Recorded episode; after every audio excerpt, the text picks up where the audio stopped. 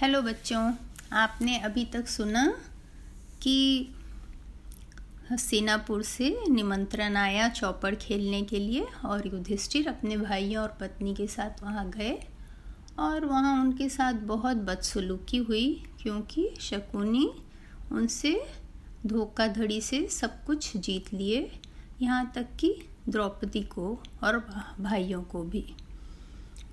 पर बाद में धृतराष्ट्र ने ये खेल को बंद कराया और उन सबों को अपना राज्य वापस दे के उनको पांडवों को इंद्रप्रस्थ भेज दिया।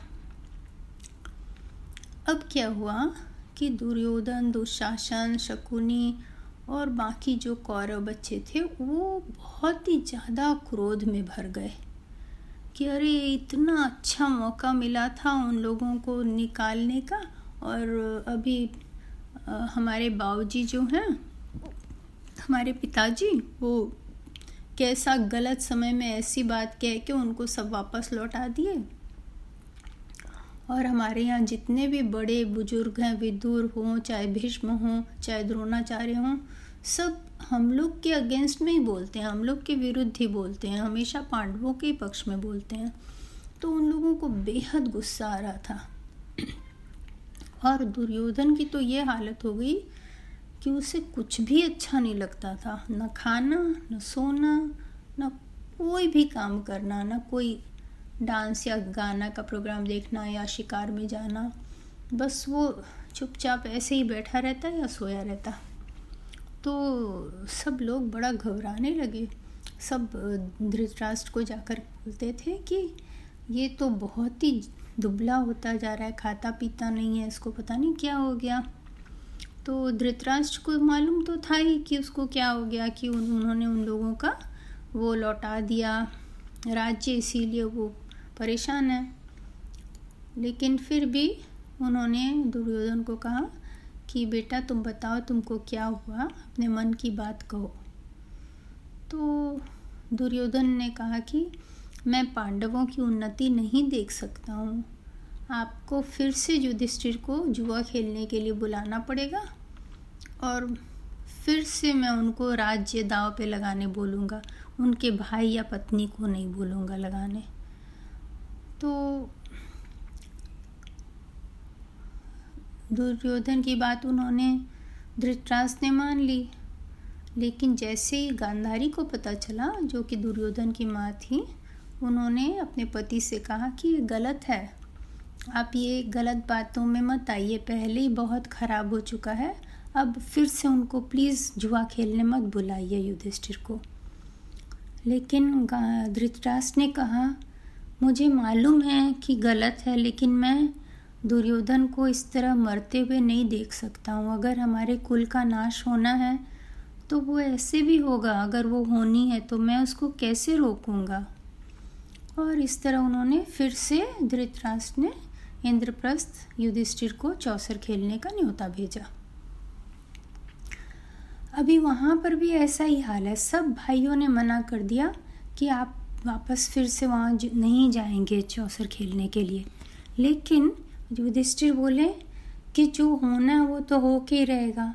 जब मेरे चाचा जी मुझे फिर से बुला रहे हैं, इतना कुछ बुरा होने के बाद भी तो मैं क्यों नहीं जाऊँ? मैं उनकी आज्ञा क्यों नहीं मानूँ? मुझे उनकी आज्ञा माननी ही पड़ेगी। फिर वो अपने भाइयों के संग गए। वहाँ द्रौपदी नहीं गई थी इस बार। तो युधिष्ठिर जैसे गई शकुनी बोले कि देखो, इस बार हम लोग जो है, धन, दौलत, दासी ये सब सब नहीं लगाएँगे। खाली हम लोग ये शर्त रखेंगे कि जो हार जाएगा, उसको बारह साल के लिए वनवास जाना पड़ेगा और मृग का जो छाल होता है वही पहनना पड़ेगा और तेरहवें साल उसको अज्ञातवास करना होगा जो हारेगा उसको। और जीते हुए लोगों ने अगर उसको अज्ञातवास में खोज लिया तो उसको फिर से बारह साल और ज, ज, जंगल में रहना पड़ेगा।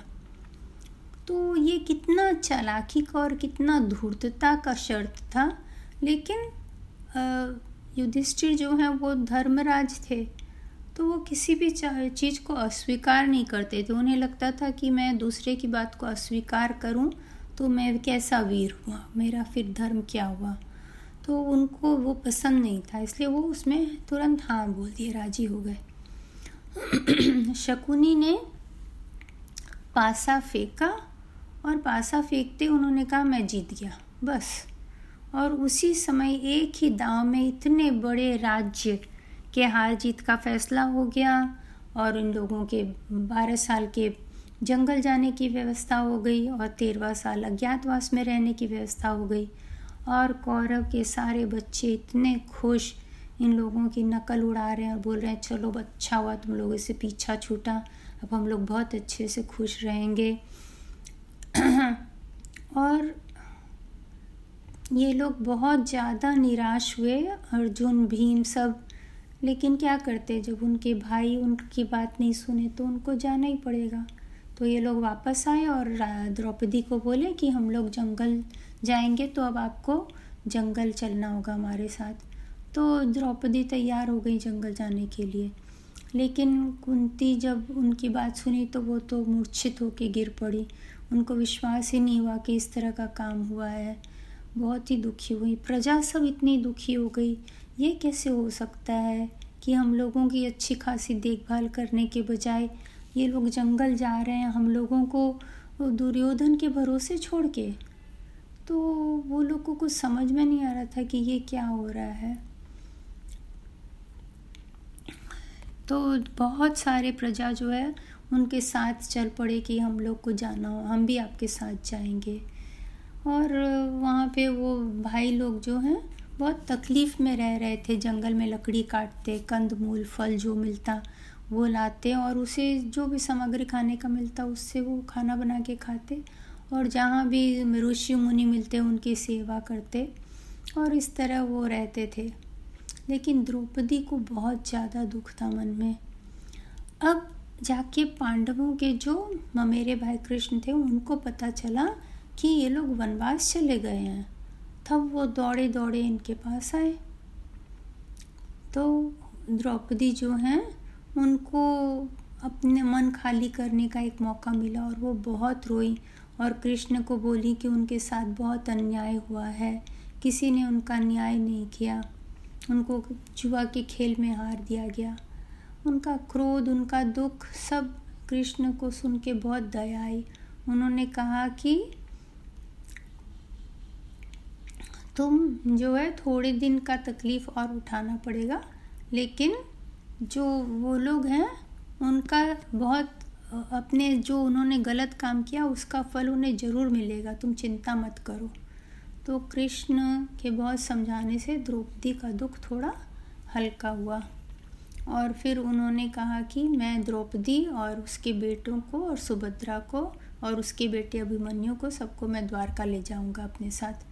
तो द्रौपदी बोली, मैं तो मैं नहीं जाऊँगी, लेकिन मेरा भाई जो है वो मेरे बच्चों को ले जा रहा है और आप सुभद्रा और अभिमन्यु को ले जाओ। तो इस तरह द्रौपदी वहाँ रह गई, लेकिन सुभद्रा, अभिमन्यु द्वारका चले गया कृष्ण के साथ और ये, क्या बोलते हैं, द्रौपदी के बच्चे उसके, अपने मामा के साथ उनके देश चले गए।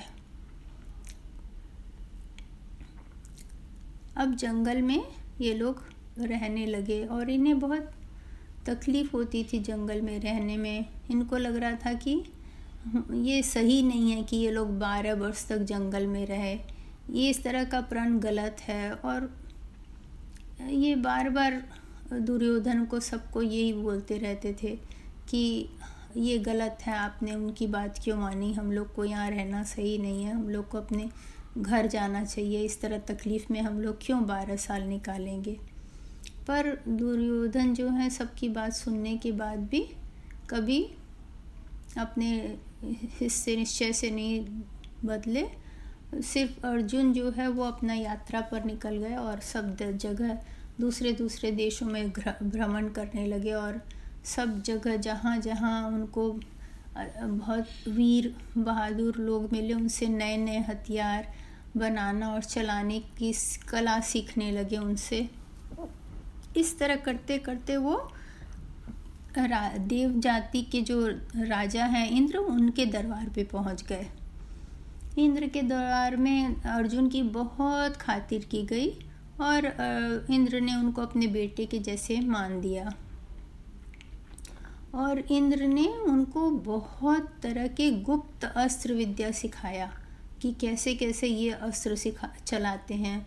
इस तरह की बहुत सारी गुप्त विद्याएँ उन्होंने सिखाई। फिर उन्होंने कहा, मेरी इच्छा है कि तुम संगीत और नृत्य भी सीख लो। पर अर्जुन को संगीत और नृत्य सीखने का कोई मन नहीं था। लेकिन जब इंद्र बोल रहे हैं, जो कि उनके पिता के समान थे तो वो मना नहीं कर सकते थे। तो चित्रसेन जो है, वहाँ रहते थे, वो उनको नृत्य और गीत सिखाने लगे। लेकिन अप्सराओं में, इंद्र के दरबार में एक अप्सरा रहती थी, उर्वशी, जो जिनको इन अर्जुन बहुत पसंद थे और उनकी इच्छा थी कि वो अर्जुन से शादी करें। लेकिन अर्जुन इंद्र को मालूम था कि उर्वशी की इच्छी, ऐसी इच्छा है तो वे जो हैं उर्वशी को बोले कि तुम अर्जुन को नृत्य सिखा लो। तो वो अर्जुन को नृत्य सिखाने लगी। अर्जुन उनसे नृत्य सीखते थे, लेकिन एक दिन उसने कहा उर्वशी ने कि आप मेरे से शादी कर लो। तो अर्जुन बोले कि आप तो इंद्र के दरबार में हैं और वो मेरे पिता समान है तो आप मेरी माता समान हुई मैं आपसे शादी कैसे करूँ? तो उर्वशी बोली कि नहीं, मैं तो देवलोक में हूँ तो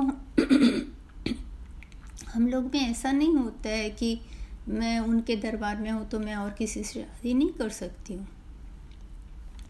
लेकिन अर्जुन उनकी बात को नहीं माने। तो इसलिए वो बहुत ज़्यादा क्रोधित हो गई अर्जुन से और उन्होंने उसको श्राप दिया कि अगर तुम मुझसे शादी नहीं करोगे तो मैं तुमको श्राप देती हूँ कि तुम अब कभी भी किसी के संग शादी करके नहीं रह सकोगे, नपुंसक बन जाओगे। तो अर्जुन बहुत दुखी थे उनकी बात से, पर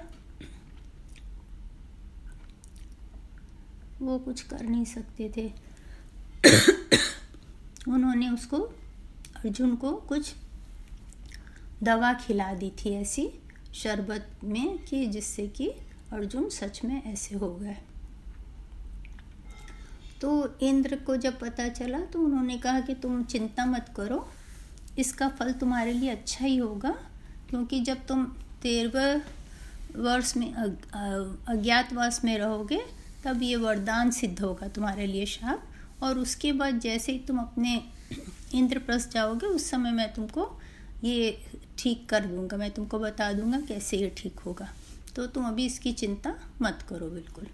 तो अर्जुन इनकी बात सुन के निश्चिंत हो गए। और इस तरह अर्जुन वहाँ पर बहुत कुछ सीखने के बाद वहाँ से जाने वाले थे और इस तरह ये सब कहानियाँ जो है अर्जुन के बारे में धृतराष्ट्र और दुर्योधन को मिल, मिलती रही। क्योंकि वो लोग इनके बारे में पता खोज रखते थे, क्योंकि उनको लगता था कि बारह साल जब हो जाएँगे और तेरहवा साल शुरू होगा, तब हम लोग इनको जाके खोज लेंगे ताकि इनको और बारह साल इस तरह से रहना पड़े। तो आज की कहानी यही ख़त्म होती है और फिर आगे दूसरी कहानी के साथ मिलते हैं। तब तक के लिए बाय बाय